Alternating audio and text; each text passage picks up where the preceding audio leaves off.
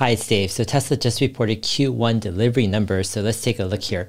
So for production, Tesla reported 305,407 cars made. And for deliveries, they delivered 310,048 cars, of which you have 14,724 Model S and X's, and the rest were Model 3s and Model Ys. Tesla also reported their Q1 2022 financial results will happen on April 20th or 420 at 4:30 uh, Central Time. Elon shared a tweet and he said this was an exceptionally difficult quarter due to supply chain in- interruptions and China's zero COVID policy.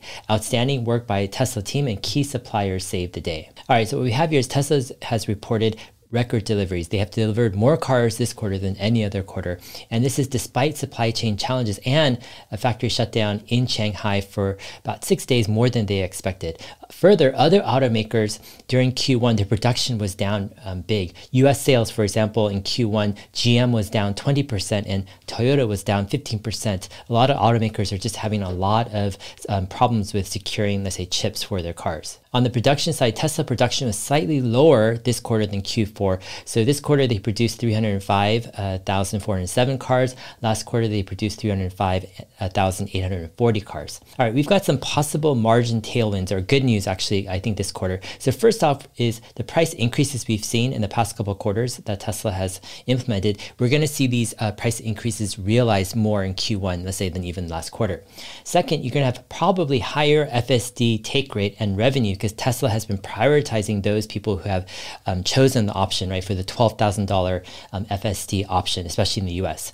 And then most likely we're going to see probably less expedite fees, right, um, that were one time charges that we saw in Q4. All right, further, if you look at Q4 operating expenses last quarter, they included actually $340 million of an Elon Musk payroll tax that was due to the 2012 uh, plan where he exercised stock options last quarter. And then it had an additional $245 million of Elon Musk's CEO compensation plan expense from his 2018 plan as well. So last quarter, we saw $565 million of one time expenses that we won't see at least the vast majority for Q1. So Q1 2022 operating expenses should be significantly lower, thus increasing operating margin and profit. Let's look at some of the numbers here. So this is last quarter, and these are um, just my personal estimates for this quarter here. So you have the deliveries uh, slightly increasing. I have automotive revenue slightly increasing as well. Um, regulatory credits, I'm kind of just pegging at slightly lower. It's kind of anyone's guess here. Automotive profit obviously will be slightly lower because of revenue, and automotive gross margin I'm pegging at you know about the same, slightly higher. We have total revenue slightly higher, gross profit slightly higher, and GAAP gross margin uh, comparable. I'm, I'm thinking for operating expenses here, I see this going down about let's say 400 million dollars or so. It could be actually more because we're not seeing right that big 565 million dollar one-time Elon Musk related charge. Then you have income for operations will go higher um, as a result.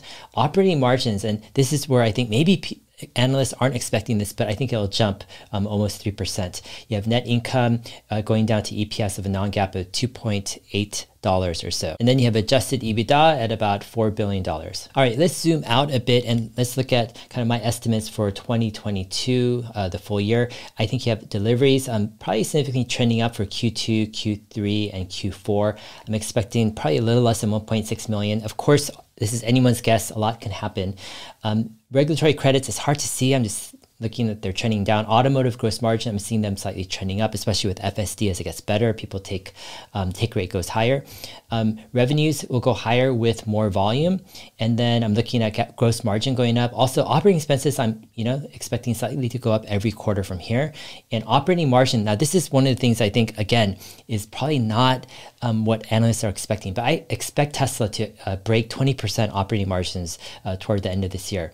And then you you look at um, Is growing to 5.5 billion and 6.1 billion dollars by the end of this year. If you zoom out and if we compare 2021 with 2022.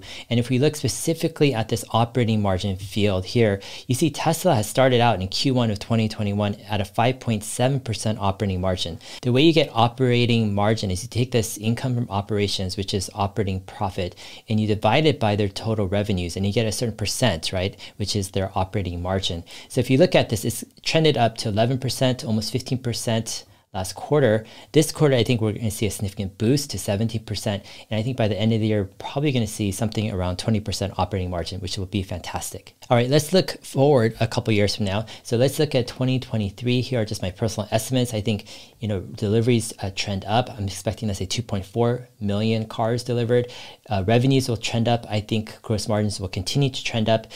And I think even though you factor in kind of a growing operating expenses, a lot of Tesla's operating profit will show because you'll see this operating margin continue to go up. I think this is just you know my, my personal estimates, and you'll see uh, adjusted EBITDA. This is another figure I'm lo- looking at closely, uh, trending up to eight.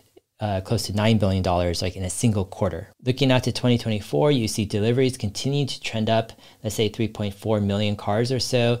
Um, you look at revenues continue to grow and I'm still looking at automotive gross margin continue to trend up with FSD. You have operating expenses continue to grow, but not as fast as revenue. And therefore, you see the operating margins continue to trend up. Now, this is if this happens, this is, I think, really going to surprise people if Tesla actually is able to achieve mid 20s, right, operating margin. And again, you see, um, yeah, their income obviously goes up um, we're looking at what 11 to 12 billion dollars right of, of net income in uh, q4 2024 and adjusted ebitda will be you know probably around 13 billion dollars at the end of 2024 of course, these are just my estimates, but yeah, they sound ridiculously kind of crazy. But if yeah, if you just plot out your own numbers, right, quarter to quarter, you know, estimate your own deliveries and revenue and also expenses, you'll get your own estimates of what you can expect for income, um, EPS, and also for adjusted EBITDA. All right, so overall, I think things are on track for Tesla. They're showing they're able to weather the supply chain storm and other challenges.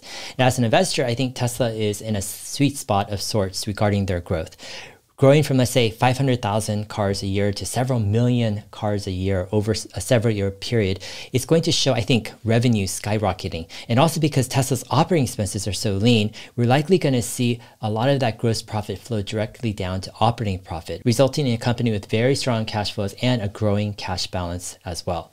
A couple main issues I'll be watching out for in the coming quarters and years are the following. Number one, how fast can Tesla grow? And number two, can Tesla continue to grow their margins?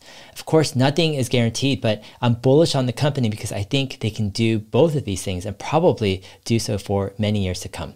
All right, hope this has been helpful. If it has, good, like and subscribe. All my videos can be found as an audio podcast as well. Just search for Dave Lee on investing in your favorite podcast player. I'm also on Twitter at heydave7. All right, we'll see you guys in my next video. Thanks.